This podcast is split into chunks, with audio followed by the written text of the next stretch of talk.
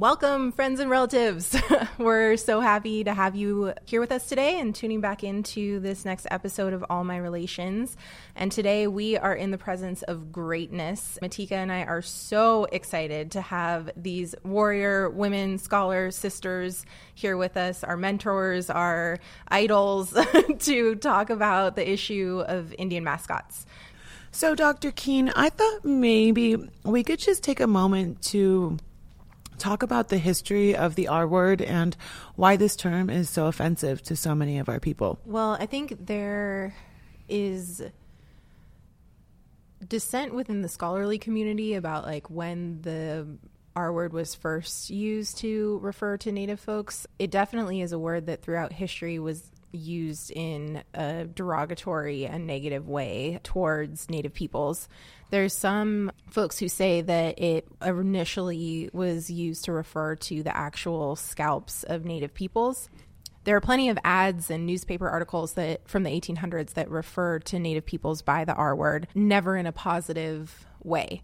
It's one of those words that has evolved throughout history, regardless of its initial use or origin, to definitely mean a racist phrase towards Native peoples. It's not a positive term by any means, to the point that most of my friends who are Native won't even say the word.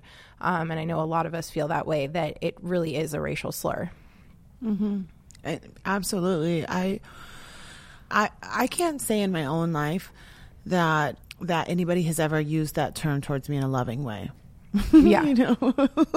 I like can't even I'm trying to picture what that sentence would sound like and I I can't even picture that. Mm-mm. And you know what else is that it's not a, a term that I think is that we've like taken back and mm-hmm. have like popularized into contemporary culture and and changed its meaning to mean something other than you know a word that has a very deep ugly racial slur attached to it and it, it's not used in any other way. And you know if somebody was to walk up to me and call me the r word those would be fighting words you know? Yeah.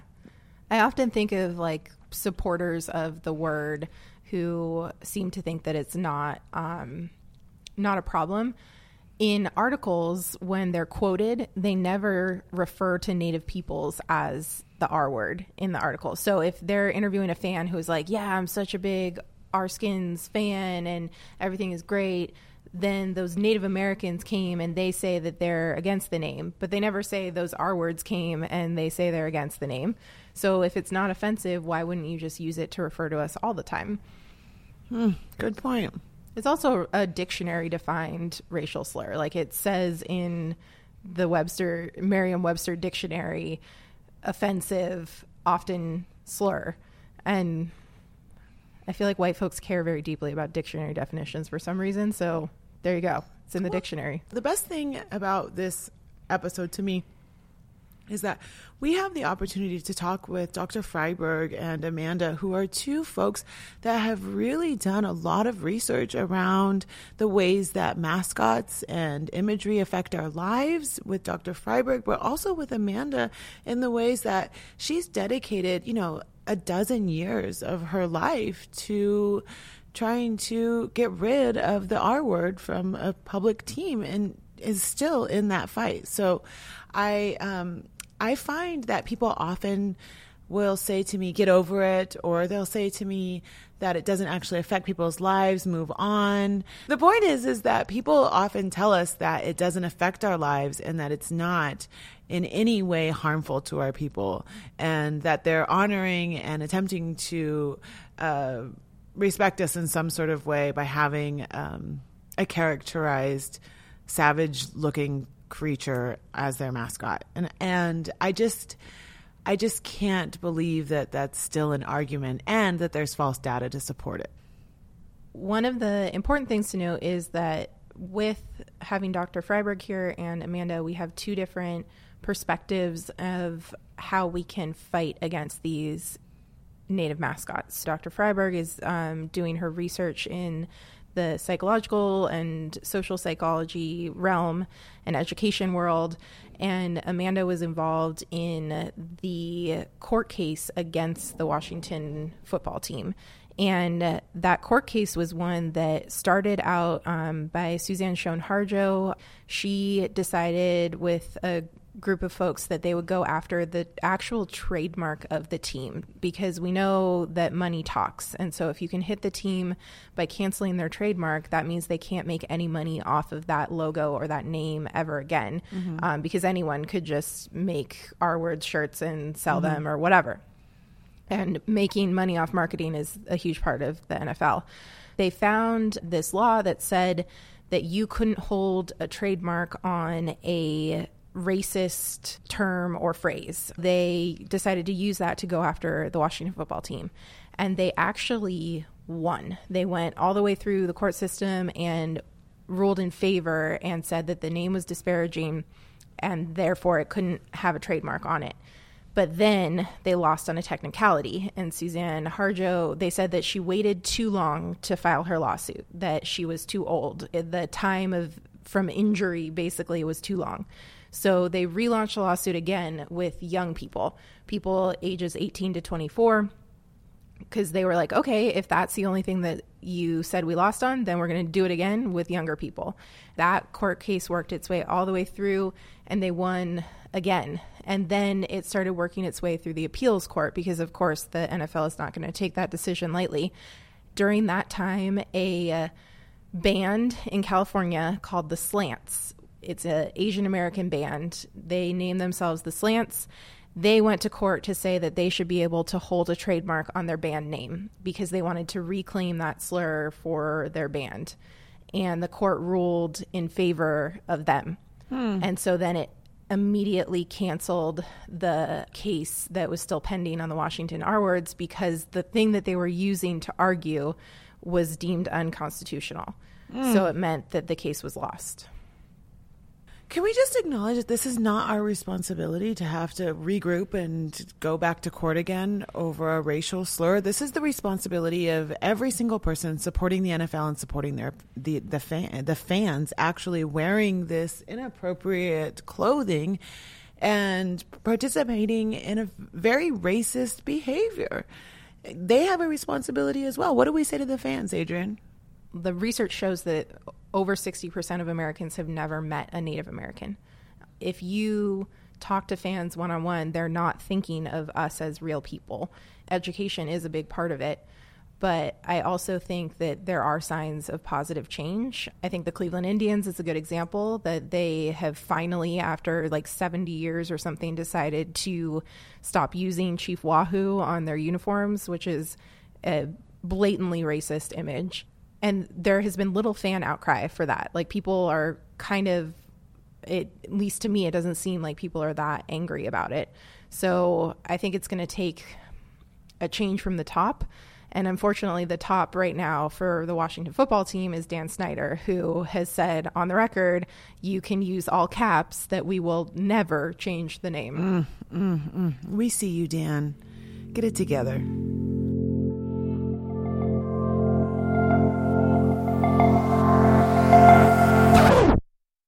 Sorry.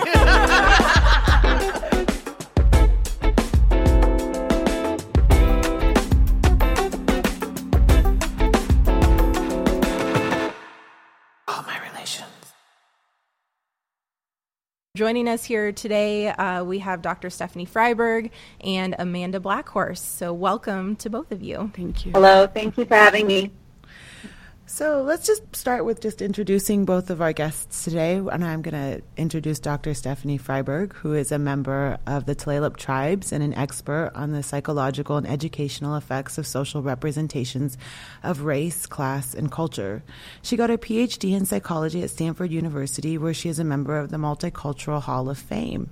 Just last month, she was appointed as the Gerberding University professor at the University of Washington, recognizing her exceptional research, contributions, and accomplishments in the field of American Indian studies and psychology. Dr. Fryberg's research on stereotypes, race, class, and psychological development led her to testify in front of the U.S. Senate Committee on Indian Affairs on the impact of racist stereotypes on Indigenous people. My favorite title of a recent paper would be hands down, We're Honoring You, Dude myths, mascots, and American Indians.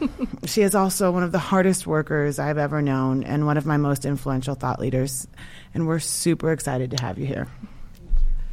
Amanda Blackhorse is from Kayenta, Arizona on the Navajo Res and is a Diné social worker, activist, and mother.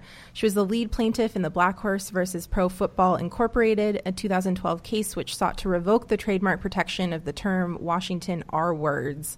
She received her bachelor's degree in social work at the University of Kansas and her master's degree at Washington University in St. Louis.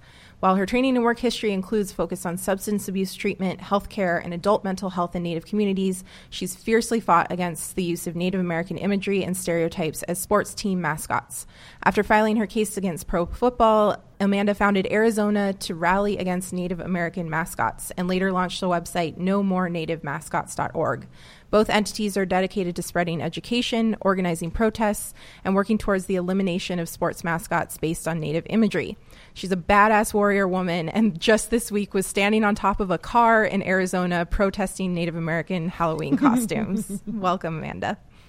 Thank you. Thank you. Well, we're really excited to have you here in our season one of this podcast. It means so much to us to have you here. So we decided to title the project All My Relations. And as you know, that's a, a really common theme throughout Indian country, uh, not such a common theme throughout non-Indian country. and so, you know, we're really interested in exploring our relationship-based identities and our relationship to land, our relationship to water, and our relationship to one another. And so, a part of uh, what we're doing in this show is asking each one of our participants if they could elaborate on on that topic. And we realize that all over Indian country we have these these ways of recognizing all of our relatives. And so, if you could sort of talk about that personally, what that means to you, and also um, if just if you just take a moment to introduce yourselves as you would to a large group of people uh, in the way that you feel most comfortable, that we'd appreciate that. well, I'm Stephanie Fryberg, and I on my father's side, I'm Tulalip, but on my grandmother's side, I'm actually not Tulalip, I'm Snohomish, um, Snohopes. And on my grandmother's side, I'm Quinault and Yakima. And I grew up in Tulalip and am very, I think I've spent my whole life being influenced by what elders have said about the need to get an education and come back and help our children. Um, the term all my relations, for me, it has two two it brings i think it brings two commitments to mind for me. One is that i have a commitment to every indigenous community not just my own. And we are all related. We're all connected in some way whether it's you know over hundreds of years of intermarriage um, or really just that we stand in a time a place where our futures depend on each other. And so that relationship um, and holding up that responsibility to one another is really important. The other way in which I think about all my relations is going forward and going back. So when I think back in my past, my ancestors, I feel a responsibility to the fight that they took on to make us who we are today. And then I look at my children and I think about future generations and think about the commitment and the responsibility I have to make society today a better place so that our future generations have a better life than perhaps we have now. Mm-hmm. So it's beautiful. Thank you. Mm. yeah. All that. That's yeah. what pops into my head. just oh, those things. Just, just that, that. little thing that pops into her head. Amanda, what about you? So yat e Amanda Blackhorse da shi ne shi hin shlon touch ni ba shi chin sit na jini da shi che do shi hin da shnale in dene we um, talk about something called ke um, and we you know everything that we do is supposed to be around ke and they say ke ben and that means you know we have to everything that we do is intertwined with um, how we relate to other people um, and our relatives around us And so I always try to live by the mantra of love for our people. Um, and sometimes that can be really hard. Um, you know, our, we're so complex and there's so many different layers to our community. Um, and, you know, I'm sure just, you know, given where I've come from and where everyone here comes from, you know, we have our challenges in our communities. Um, within our families, within our relationships, and so sometimes it's it's hard to um, to really just love our people um, and stand by that, and also have love for ourselves as, as well, and learn how you know what that really means, so that we can you know be better role models for our kids and stuff. So that's kind of what I think about when I think about all my relations, and it's so it's so neat to see everyone here from very different backgrounds, very different tribes, and um, we all kind of share that same belief. Mm-hmm. Awesome. Thank you. So I think we just want to kind of dive into it, and I'm curious to hear from both of you sort of what brought you to this work. This is something that has been a lifelong kind of passion for both of you, a project that you've been working on for a long time. So, what first brought you to this work around representations and around mascots specifically? Well, for me, I kind of just fell into it. You know, it's not something that I thought I would ever do. Just happened. That happens to us. It's you know, our what we end up working on throughout our lives are based on the struggles that we go through. And for me, it was just experiencing it and seeing the the detrimental effects of native mascots. For a lot of people, they don't truly understand the issue until they've actually experienced it or seen or been affected by stereotypes in some sort of negative way. And for me, you know, I think it was a combination of me growing up on the on the Navajo res, really shelter, and then leaving and then going, you know, to a completely different state and experiencing what I experienced um, with seeing what happens at these games, the type of culture that is there, you know, the, the football culture and the the toxic masculinity and the way that people see us and mock our culture. And it's socially socially acceptable and that's okay to do in society. I think that was the, the biggest shocker for me, and that's what led me to to pursue this. Mm. Yeah, I mean, I think my experience is much the same. I I have sort of the experiences as a young person and then the sort of academic awakening, mm-hmm. I think I would say. So, as a young person, I went to Marysville Pilchuck High School and we were the Marysville Pilchuck Tomahawks. And there was always this moment at games where, you know, they would do the tomahawk chant. Um, and I remember in those moments feeling like, oh, God, to fit in, I'm supposed to do this. And then often at pep rallies, they, the ASB president, who was always white, would come out with this chief headdress on. And again, like I remember feeling just very uncomfortable with it. Um, but you know, it was back in a time when people didn't really talk about race and discrimination in the same way. And you know, I would watch many of my peers from the reservation disengage, and I just remember sitting in that space, not not sure. I mean, not understanding and and feeling uncertain, but then feeling like oh, this is what we're supposed to do, and is this who we are? Like, why is this how we're representing our people?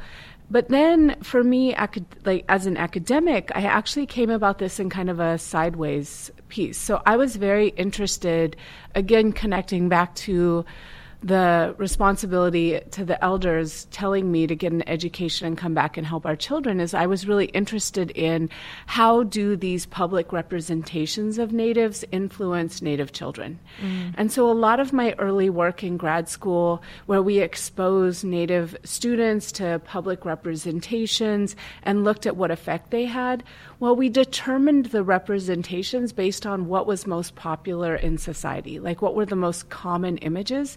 And so one of them happened to be Chief Wahoo because the Cleveland Indians were actually a good baseball team then. I don't think they've been since. I'm I could be wrong. Um, but they were real, I mean, World Series. And there was even a time period then when it was actually the Atlanta Braves and Yeah. the Cleveland Indians. And so we, we included Chief Wahoo in the very first study we did. It had Chief Wahoo and Pocahontas. And each of them was a different condition. Um, and then these negative stereotypes were really common. And so, what really drew me to the mascot issue, which I had been in, I mean, I'd certainly been around through the college environment, different cases that had come up, um, but the results of that study surprised me. So, the very first study we did showed that exposing Native high school students to Chief Wahoo lowered self esteem. Mm. And as we continued to do more work, the strength of that particular image continued to shine through. Mm. And so that for me, I mean, I've taken the role of really being the scientist. I haven't gotten so involved in activism because I think it's really important to separate those mm-hmm. roles and and so you know we've really worked hard in my lab to you know have different people do sta- statistics. I mean, really working to maintain the integrity of the work we're doing on bias. But I think for me, it really came about by seeing how much it harmed Native children.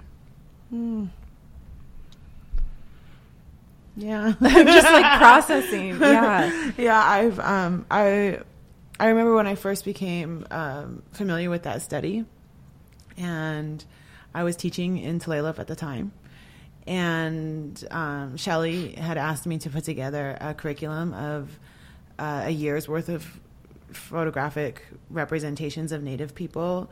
Of contemporary representation, so we could teach our kids, you know, in a way that was respectful and, and something they'd feel excited about. And, and I couldn't find enough material to um, to expose them to positive indigenous folks from all over the country that wasn't photographed by non-indigenous people. And and when I learned about your work I I was just at the time feeling so overwhelmed by the sadness in the community and by going to so many funerals in our community and um and thinking like if if negative representations are affecting the self-esteem of our kids and i'm constantly having to lay my kids to rest because of of early death for whatever reason suicide or you know whatever it is that that leads to those things in our community i um, I, I realized I had to be a part of creating an image that was different, you know.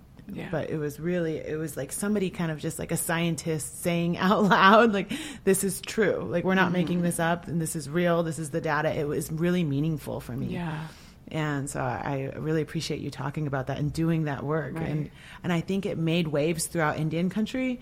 Um, you know, that, I mean, that's how it affected me. And I can't even imagine how it affected so many others. Well, but I, I mean, I honestly see you and I as having very similar projects, right? Because part of what we're trying to do is to say, look, there's, I mean, I love this James Baldwin quote that is about you have to make the world see us as who we are, not the idea of us they envision. And that's not an exact quote of how he says it, but the content is there. That, you know, so much of the work we need to do now is making people see us as who we are as contemporary Native people and not continue to allow them to see us through their ideal of us. So they like the romanticized image. They like the Pocahontas, the Chief Wahoo. I mean, I've just been so surprised over the years. You know, you hear the common arguments that people make. For example, it's just a mascot. Don't Native people have more important things to deal with? And what you just said is exactly why the mascot's important. That you're playing with our identity. When you look at health research, psychological well being, education, it all comes down to how we're represented. All of those literature bases tie back to identity. And so, how our identity is being used by mainstream society matters. And not because we don't have strong identities, but because we have to negotiate that public identity out there. And when we're not shown in these really highly capable ways as being contributing members of society, there are consequences for that. And that's the omission. You know, that's the what it, it allows non natives to feel good about American history. It allows them to feel good about um, their their lot in life where they are situated and not have to realize that they got there as a result of what they've done to other groups. Mm-hmm. And so it's I mean I really see us as engaged in a very similar project, right? Is how do we how do we maintain and understand and change that representational space? Mm-hmm. And I learned about your research from Adrienne's blog. there you go. and that's funny because Adrienne was writing about that. It's from Stanford, and I was reading about it on my res, and we're from the same res. So that's it. That's um, all my relations. Here we go. But um, Amanda, you said that you just sort of fell into this world and were kind of thrust into it, and you've been at the forefront of the fight for now, like going. I mean, it's almost a decade at this point. Uh, uh, but the ways that you've seen the conversations change, either for the better or I know you've faced personally a lot of blowback from your activism and involvement in this issue. So maybe talking about uh, if there's ways you've seen the conversation change in the time you've been involved and also the challenges that come with doing this work. So for me, it's been about 13 years now since I've been involved and about 12 years since the case started. Unfortunately, our Skype connection wasn't that great, so much of Amanda's recording is inaudible. So we're going to summarize some of what she says and offer the best of the audio that came through. Amanda, along with other defendants Marcus Briggs Cloud, Philip Gover, Jillian Pappan, and Courtney Tsotigh, have been actively fighting against the Washington R words for over a decade now. Her court case was filed in 2006. It was tricky because it was pending Suzanne Harjo's case, which she eventually lost because of a technicality. The Supreme Court said that she should have filed the case when she was the majority age. Basically, they said she was too old, which led to Suzanne helping Amanda and other young people filing suit. For those folks who don't know, the case originally started with the trademark law. It was under an administrative court. And the purpose was to cancel the federal registrations of the Washington team name, the R word, and the logos to you know, to get rid of their name so that the team no longer has rights to that and they can no longer profit off of the, the name and the logo. When Amanda's case was filed, she was only 23. She had just graduated and was off to the University of Kansas, and around this time she started her family. She says the entire court case shaped her 20s. I kind of grew up with the case. I feel like my young adult years, all of those years were, you know, I grew up with it, and so did my kids. In 2009, Suzanne's case was officially thrown out, and that's when their case picked up steam. And then, finally, at that point, 2014 was when we won, when our big victory happened. They won their case. it was a huge victory in Indian country. But then it went into the appeals court, and just this last year, they lost. And we eventually lost this year because of a separate case that had to do with the constitutionality of the piece of legislation that we used in our case. It was deemed unconstitutional. Um, so we had no foundation, we had no real legal footing to move forward with ours. It, it died in in the court system. The whole thing has not been easy on Amanda. She had to relocate. People have been horrible to her. She's encountered real bullying, and it even affected her stability. That were happening and eventually ended up losing my job because of all of this. Fell into some really hard times, lost my job. I had to relocate to Phoenix, which is why I'm here.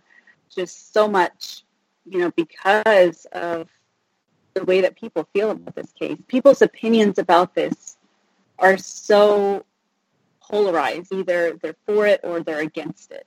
That's just the type of feeling that it evokes in people from what I've seen she's still trying to regroup from the whole fiasco. It's definitely been a long journey, and I, I kind of went through my mourning period, and now it's like, okay, now you need to have your ceremony and figure out what to do next. You know, it's okay to just, it's okay to mourn for a while, and now you need to figure out what you need to do moving forward.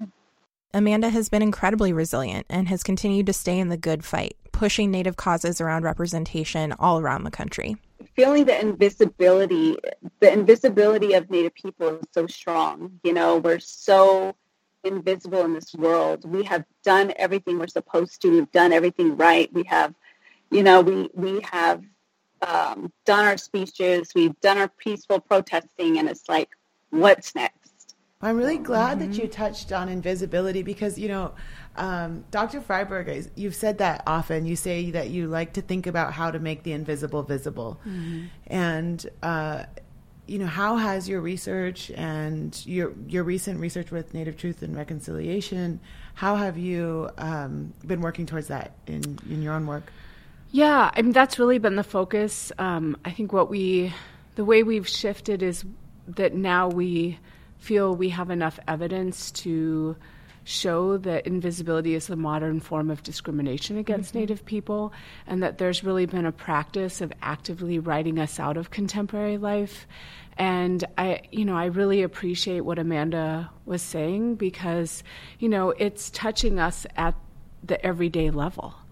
And I think what people I mean, again, it always comes back to people think that the mascot issue is not a big issue, but actually it's a huge issue because it's very emblematic. It represents the way that we're being treated on every other issue.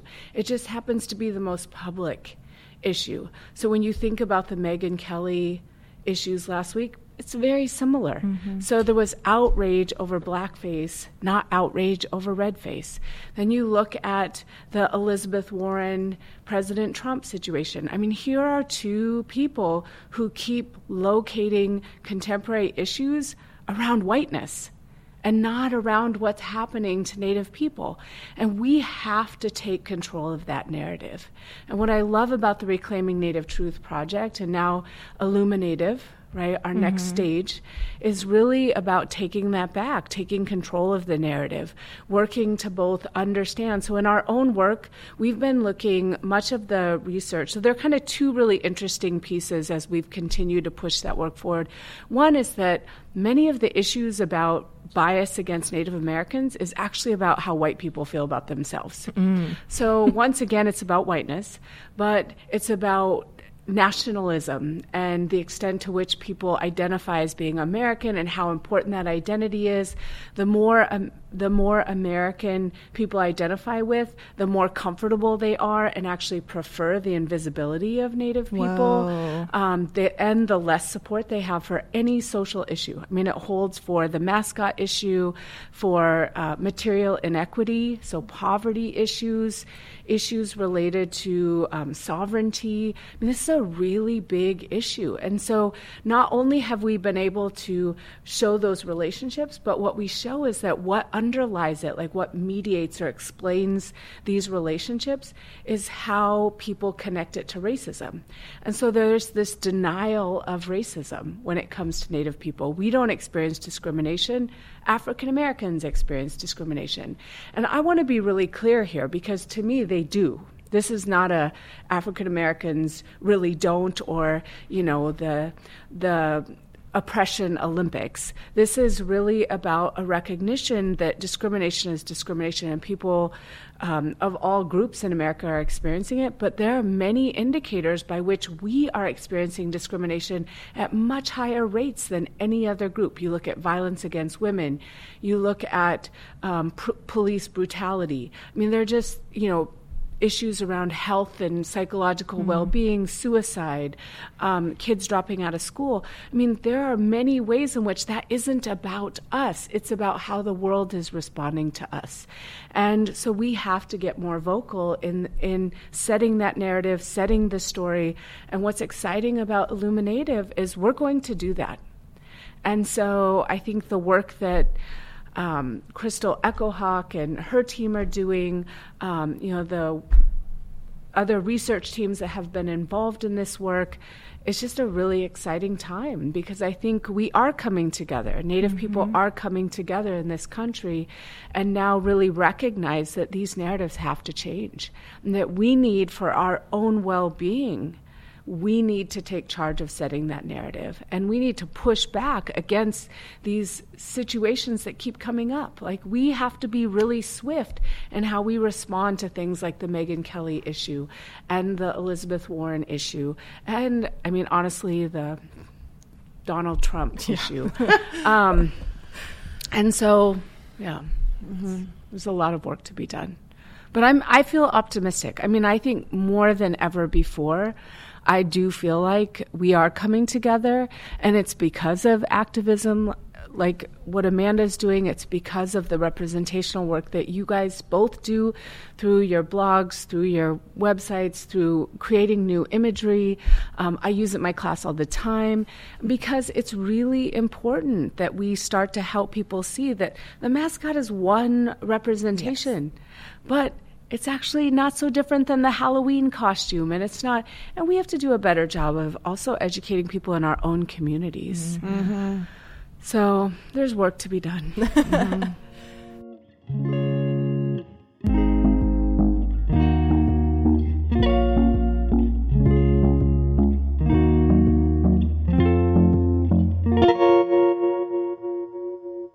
Well, first of all, thank you so much for taking this time. We've been asking some of our guests, like pretending it's 200 years from now, it's 2218. What do our communities look like, and what's kind of the world that you hope for your uh, the future generations in 200 years around some of these representations issues? I think that it, it would be great to, to be in a world where we're not so invisible our kids can grow up and not have to battle every corner outside of their community, have to battle misrepresentation of themselves. I mean, it's everywhere. It's it's and my kids, they understand this stuff. I don't have to explain it to them more than a couple of times. They understand it. They're actually even more woke than I am. I mean, you give them some information and they just get it. Their minds are, are very are very pure. They haven't been exposed to the things that we have. And so they're able to make these decisions just based on what is good and what is bad. But I think it's everywhere. You know, they come home from school and they say, look at what we're learning today. And it's about Christopher Columbus. It's about Thanksgiving. It's about, you know, we went to a birthday uh, party recently and they were, you know, the, the men were over here talking about how they couldn't wait for the Washington team and um, the Cowboys to play for Thanksgiving in Dallas. And there's so many times where I just have to literally just keep my mouth shut because it's a kid's birthday party. and I'm not, I'm not going to, you know, upset these kids. But, um, and eventually I'm like, you know what? I, you know, I'm like, you know, it's a terrible tradition. And, you know, we kind of went back and forth on the mascot thing with the parents, but, and then it just got super awkward and then they ended up leaving and it's like, gosh, can I just go to a, can we just go to a party and not have to, you know, experience these things? But I think that once we have that sort of lifted, we can then, you know, there's so many different possibilities, even with just empowering our people. The reason why I went into social work practice is because, you know, when I went through my sort of decolonization sort of awakening where I'm like, wow, you know, if everyone can learn this, we could do so many things in our communities. You know, if we can all have this realization, this is the answer. Freeing, you know, people's mind, you know, people who haven't necessarily thought about this, their lives change and then they affect other people. They affect other issues, you know. That's the type of world that I want to see. What try what comes out of that the possibilities are endless and I, I, can't even predict that but that's just the, i think the very basic level that's what i would like to see in our communities mm-hmm. That's Word. beautiful. Word. Thank you, Amanda. yes. Thank you so much for taking the time to join us. We're so appreciative. For the audience, are there places where folks can support your work? If they want to learn more or support your work, where should they go? Yes, visit us. Um, our website is www.nomornativemascots.org. Arizona to Rally Against Native Mascots is my group here in Phoenix, and that you can follow us on Facebook.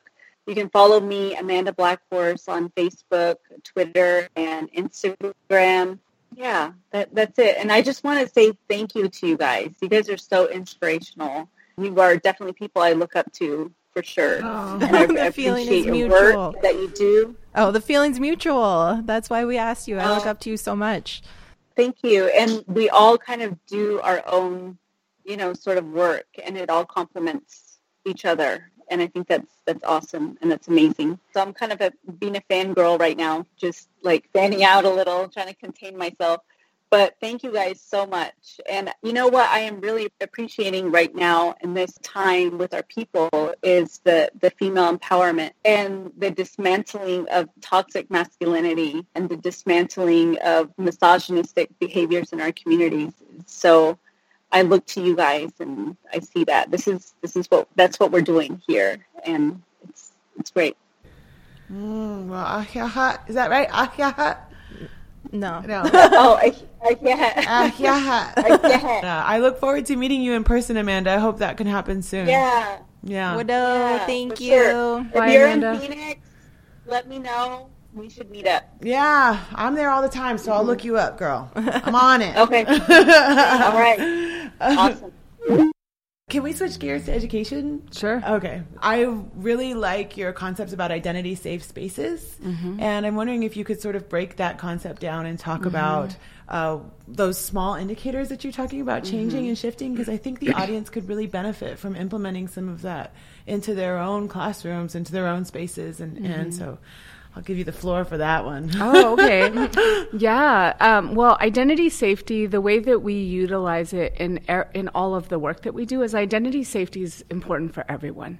So even if we think about this representational battle that's going on, we can't move people if they don't feel safe.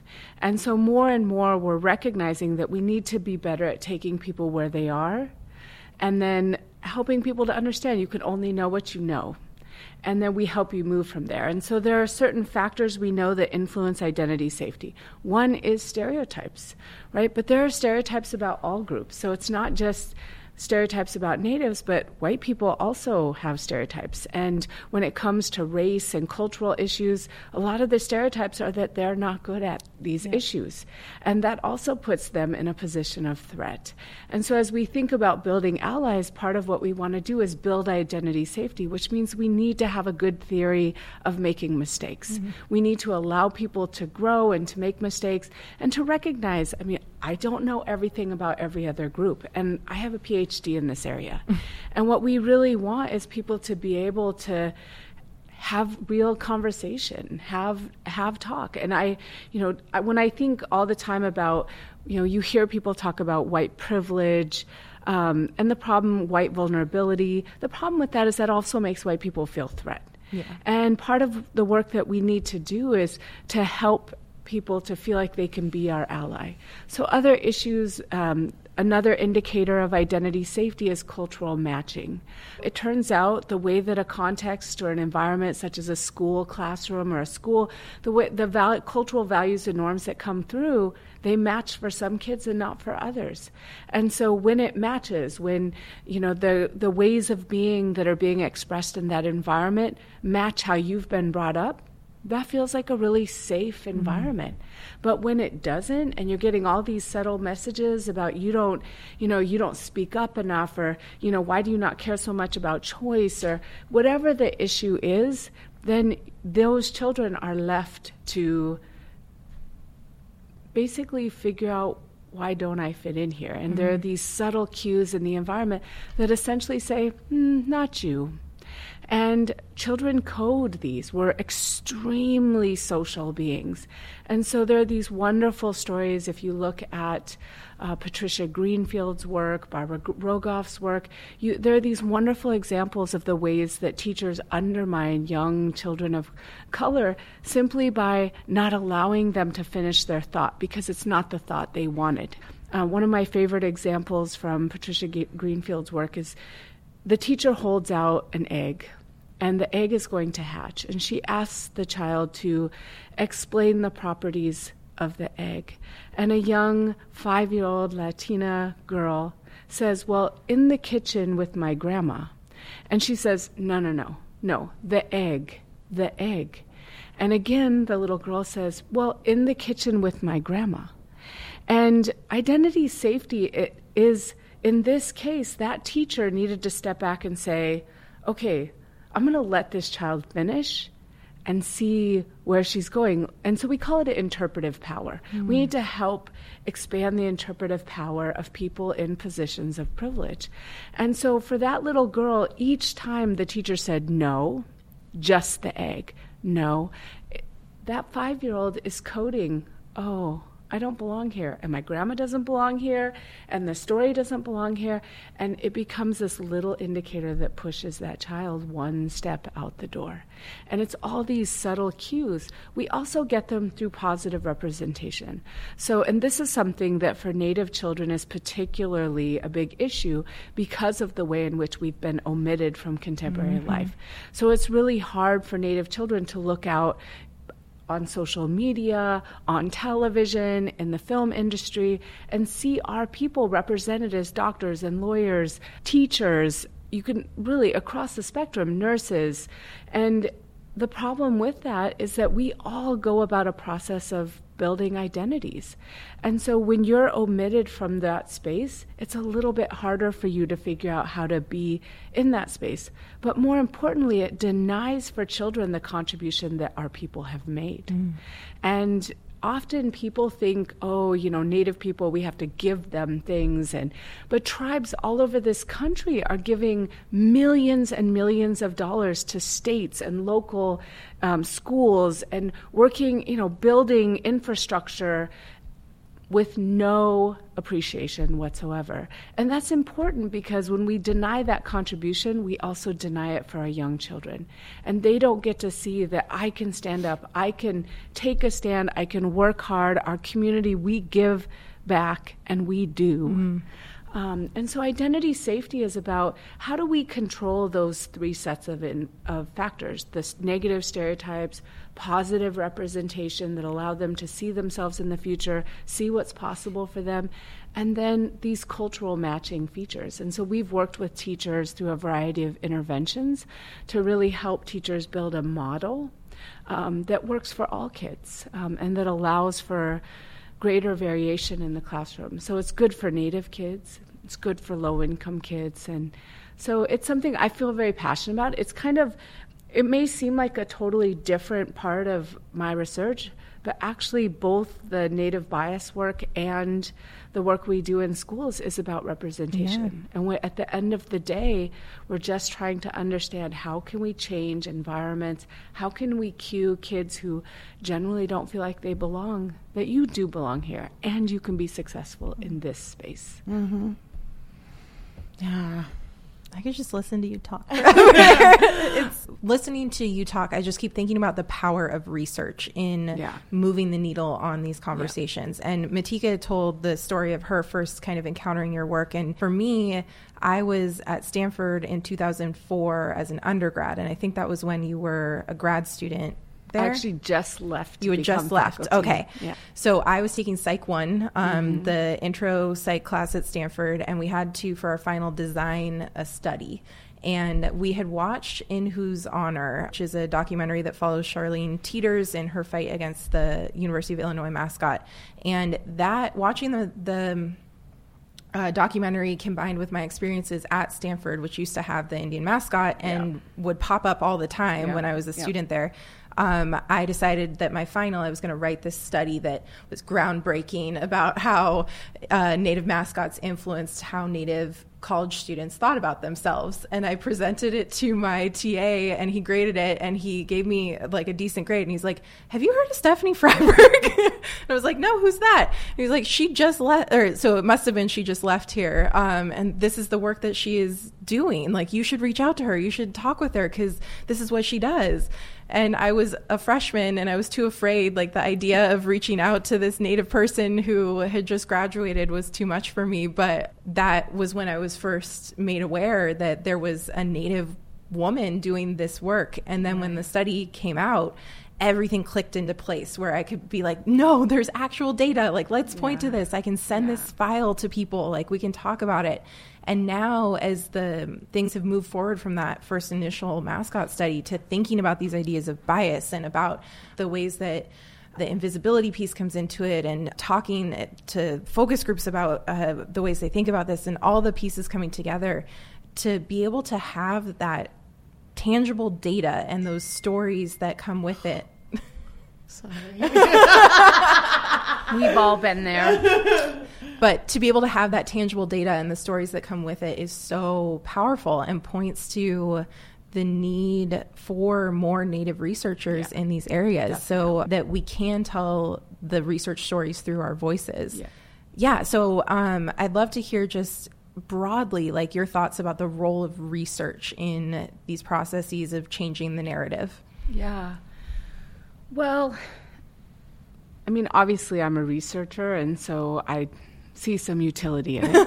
um, but I mean, it's also been very clear to me, both in the work I've done with schools and the work around the mascot issue and other issues. Right? I mean, we're we're doing work.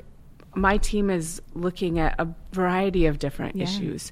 Um, how do we talk about and build alliance with non-natives around the, the lives that contemporary Native people experience, and and really like how could we do that in useful and important ways that allow us to to bridge that gap, right?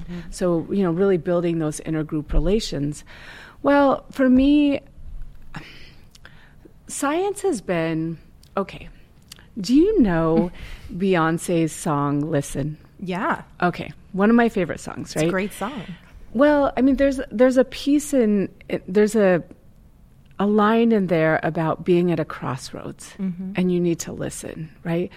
My relationship with science is somewhat like that song. I feel a bit like you know, science has and research has problems, right? We have gatekeepers and you know, it's hard for people to get into the field and it's hard to do research on a group that's small and it's hard to get data. And then at the same time you have this clock that you're working Correct. against and I mean, you're all too aware of. um, but on the flip side of it, data has power. And so what I've really come to recognize is that 10 years ago, I couldn't imagine being allowed to have the voice in spaces that I do today. Mm. And we do need more Native scholars to step up, young people to step up and become researchers because data gives us power. It's one thing to say, oh, you know, we all, the three of us, we stand together and this is wrong. It's another thing to be able to say, when we have this, it undermines the well being of Native mm-hmm. children. That's a very different and very powerful mm-hmm. story. And so, as we think about the work that we do, we have to think about what are the social issues we're trying to address. How do we how do we address those? And then I have, in the last ten years, really moved into intervention research, and where we're actually taking what we know from research and trying to change these environments and mm-hmm. contexts. And so research is important. It's I mean I I feel like you know, in my team, I'm constantly giving my grad students a little pep talk because it's hard and it seems scary. And a lot of research is very independence based. And, you know, that's hard because you know, Native people, a lot of people of color, we're just not really independent. You know, we're doing it for our community, we're doing it for others, but then I have to sit in a cubicle by myself and do it. Like that feels. And so we're trying to also build new models of research. Um, so in my lab, we run our lab through teams. So I have 2 teams, one team for each of the big research projects, and then we run all of our sub projects through that so that my younger grad students they have a team of people to work with. They have other people to connect with, um, to ask for help when they're struggling, um, and and I think it's really important that we start to also take back that space. It doesn't have to be the way it's been created. Right. That's just sort of how you know the sort of middle class, educated, white influence. But as you know, a Native woman, I can bring a sense of tribal collectivism to the, to academia and create those spaces for some students. It's not easy, but we definitely need more Native young people to step up and become researchers. And anytime I see a great applicant, I'm I want them. so come, come work with me. come, work, with, our team. Yeah. because we want you. We hmm. do. Well, that's actually a perfect segue when you brought up independence because I was into I was reading about how you you found that um, twenty five percent of students do better in education when they are thinking about it in terms of community and tribe. Yeah, and, and tribe. And Yep. so, I, uh, can you talk tell people more about that study? and- Yeah, yeah. So, I mean, what we did is we um, exposed Native middle schoolers to either a Native or a white role model that was always the same gender as them. And then we varied the message as being very independent. Getting an education can benefit you in the future, or more interdependent. Getting an education can benefit your family in, or your community, mm-hmm. your tribe in the future. And it increases motivation for Native kids when you mm. use, first of all, the Native role model and getting an education will benefit your community, your tribe in the future is much more motivating to our children. And of course, not every single one. Like there's variation among our kids, and of course, data reflects that too, right? We have a standard variance, um, standard error that we report in the data, but nonetheless, it, it gives teachers a tool that they can use, right? Utility becomes a framework. There's no reason that a teacher can't say, we're going to learn X, and it's useful for you and your family and your community in this way. And really engage children in that learning process. It takes that took like what five seconds to say. Um, we all have time for it, but we all come to learning spaces with different motivational needs. And what we have shown in our work is that Native kids, and actually uh, one of my collaborators and former grad students, um, Rebecca Covarrubias, has done a number of studies that we've published together with Latinx kids um, and also with Native kids around belonging and different ways that we can increase belonging by tapping into utility framing for family, doing it for community, and getting away from it's all about you. Because for us, it's not all about us. It never is all about us. Mhm, because all my relations. All my relations, it always comes back. because you said that universities are make, about making individuals independent. That's right. And that I would say that that's much of the problem in Western belief systems, Yeah. and that maybe that's why we, you know, and also your level, you also made the association that our independence is linked to our ability to be successful. Mm-hmm. Yeah. And so, how do we encourage our our communities to manage and maintain a sense of interdependence Yeah. or a, a sense of Yeah. relationality, relationships, or Yeah. have a relationship based identity? It when if we're having to choose independence to be successful in a Western model or Yeah. interdependence to be Yeah. successful in a tribal model, how do we how do we integrate those two concepts? Well, what's nice is I don't even think we have to integrate them. We can have context dependent identities. And I think more and more, you know, it's not that I went to college and became independent and forgot who I was mm-hmm. as a tribal person, right? I grew up on the reservation. I learned, you know, through participation in my family and our community how to exist in the world. What I did is built another self.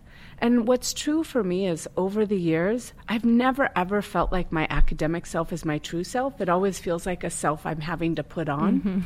Um, and then when I go back to the community, that's when I get to be my real self. I'm hanging out with my cousins, you know, we're joking around, you know, I'm spending time with my great uncle, writing a book and listening to him. And in that moment, that's when I feel connected and grounded mm. in a way that I know a lot of other people who don't know what it's like to belong to a tribe and a community can't understand. But I think it's also really important for us to recognize, even as we work to push educators to realize that there are these other ways of being, we also want to be careful not to say that independence is a problem, right? Independence is one way of being, and it works for a lot of people, and it's connected with a lot of positive outcomes but so too is interdependence. And so we have to get, because of the diversity in American society, we have to get educators to branch out and see beyond just their own. So again, we get back to this idea of interpretive power that what we want from our allies, what we want from our educators, lawyers who work with our communities, people, social workers who come in, is we want them to have an expanded cultural toolkit. We want them to not n- default to their way is the only way. There's many ways to be in the world, and we can all learn.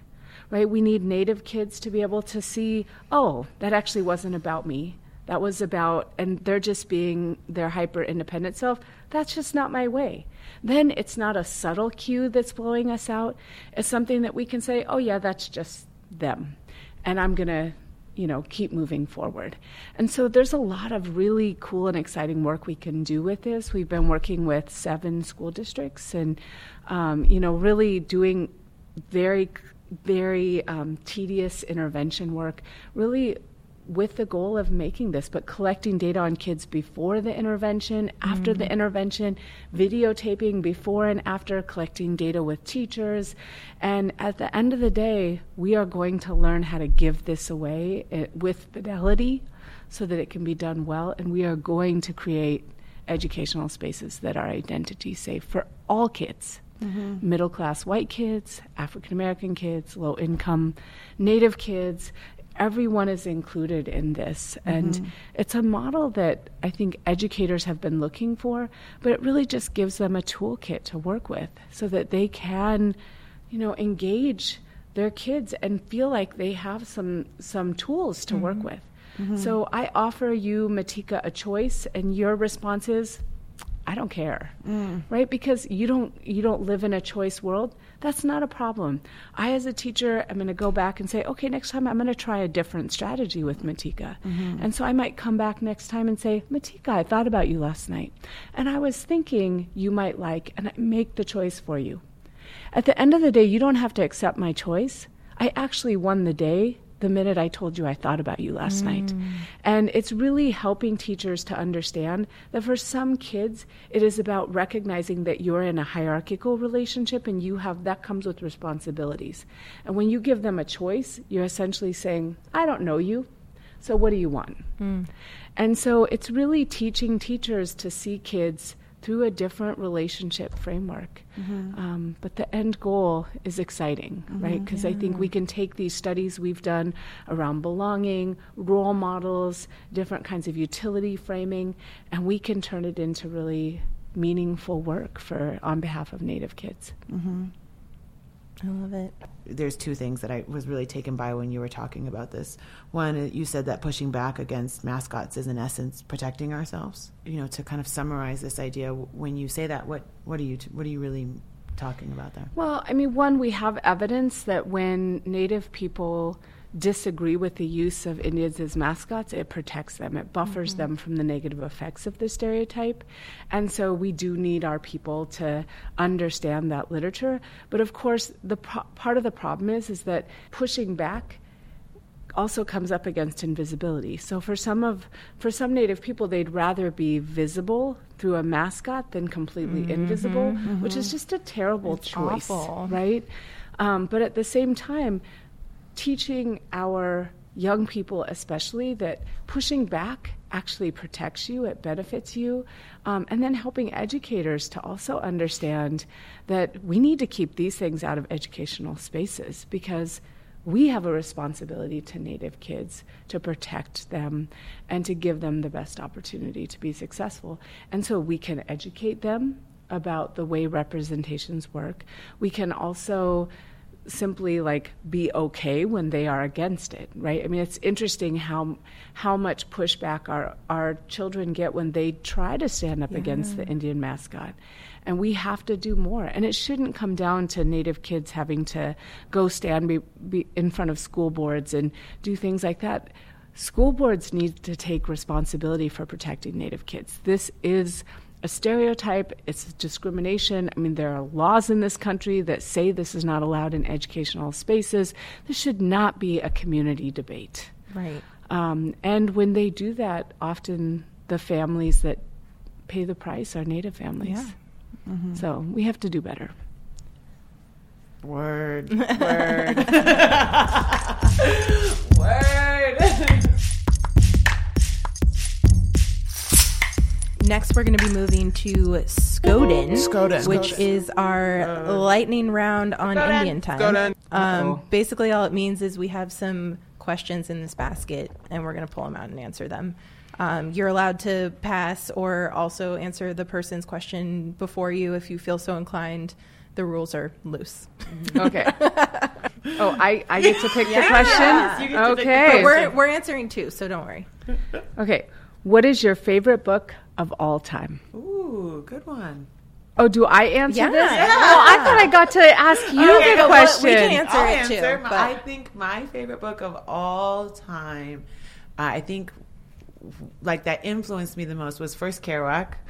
That because on the road like got me when I was like 13. It was, like gave me this life. I was mm-hmm. like, I have to go travel, and then do heroin, and then um, and, and then the next book that changed me was The Alchemist. When I it made me believe that the world wants me to mm. succeed. I was like 16, mm. and so those aren't my favorite like literature, but they changed my life the most. Right. Yeah. Right.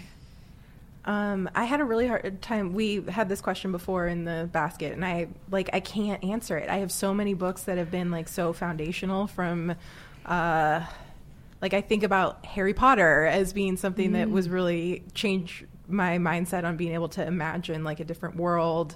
Um, there's this book from the 1930s called "I Capture the Castle," which is like so problematic on some levels, but is also just beautiful, and I love it. And my sister, my sister and I have read it like a hundred times between us. I think we even stole the library book version of it. Um, and then all of the like native literature. So I could just go on and on. I love to read. I read a lot. Yeah, I I mean, I definitely I also love to read and I love I mean, it's been fun having young kids and getting to read books with them. Um, but two books I think for me that were really like they came around at the right time in my life. Um, so one was Women on the Edge of Time. And it's really about it's it's an imagined world. It has that kind of Walden Uh, you know feel to it. But it was really about how would the world be different for women mm. if you could change some of these social structures. And for me it really was the first time i really started to rethink the interface between inequality and identity. Mm. And so it was a really powerful and it's the main characters are like you know this Chicana woman and this African American woman. And and so you know it, it it just I just remember being in college and being like right and so really powerful um, and then there were really sort of two authors. So Yellow Raft on Blue Water. I mean, I, I know there were problems with Michael Dorris, but that book, the way that it talked across three generations and the experience, for me, really helped me to see the ways in which.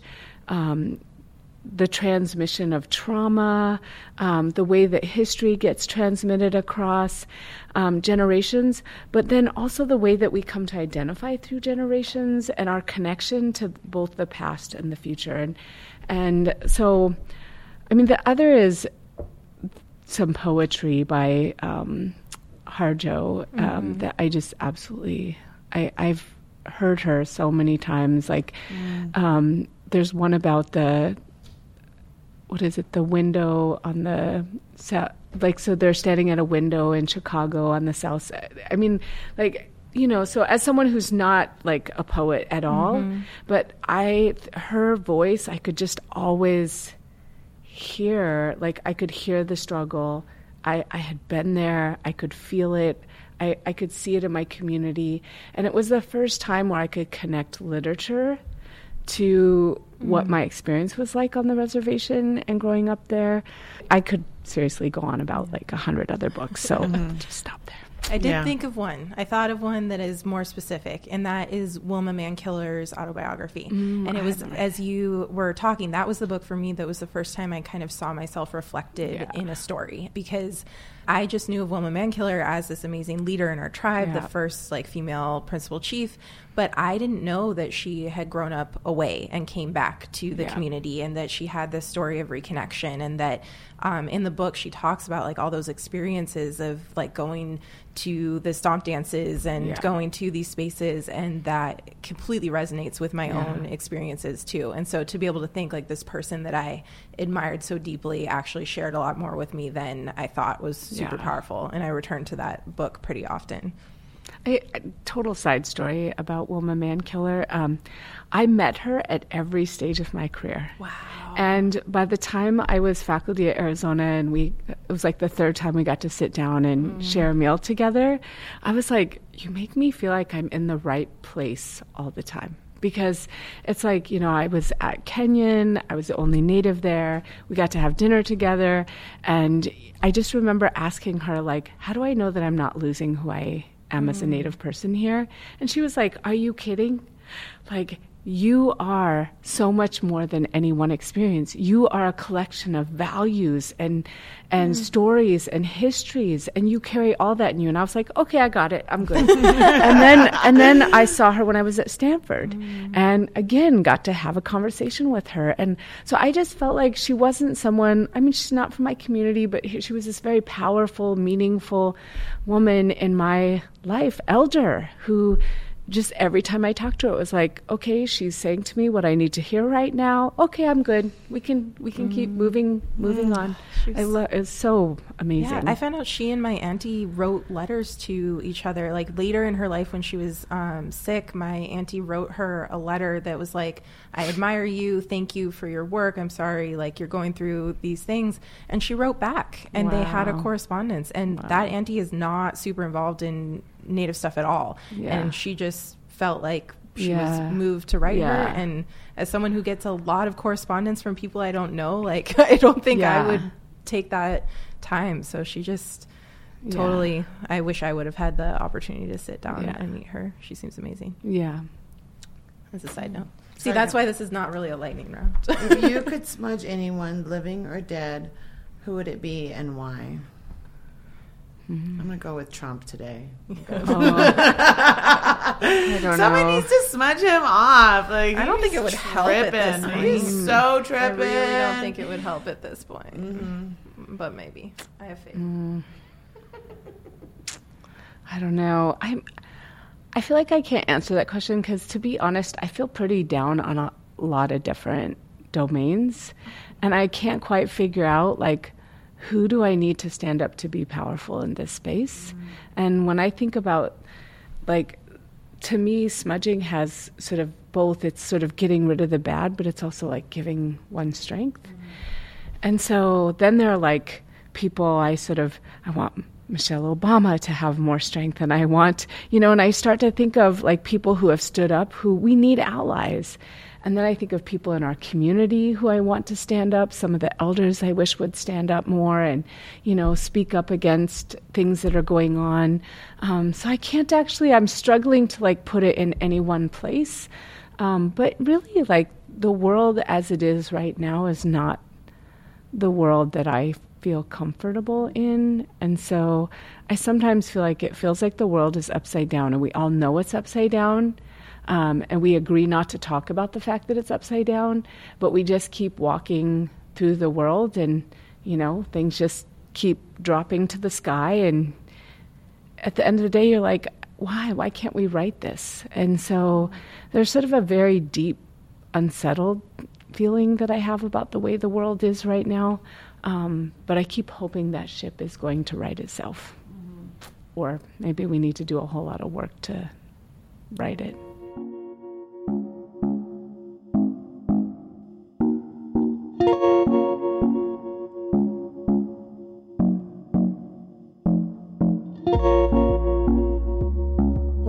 Relatives, that's a wrap for the Native Mascots conversation. We want to take a moment to thank Dr. Fryberg and Amanda Blackhorse for visiting with us. These strong, Indigenous, resilient women, man, they've been an incredible source of light and inspiration for both Adrienne and I, and now hopefully for you too. Thank you, listener. Thank you so much for joining us. We hope that you enjoyed this conversation. We love you and we're glad you're here with us.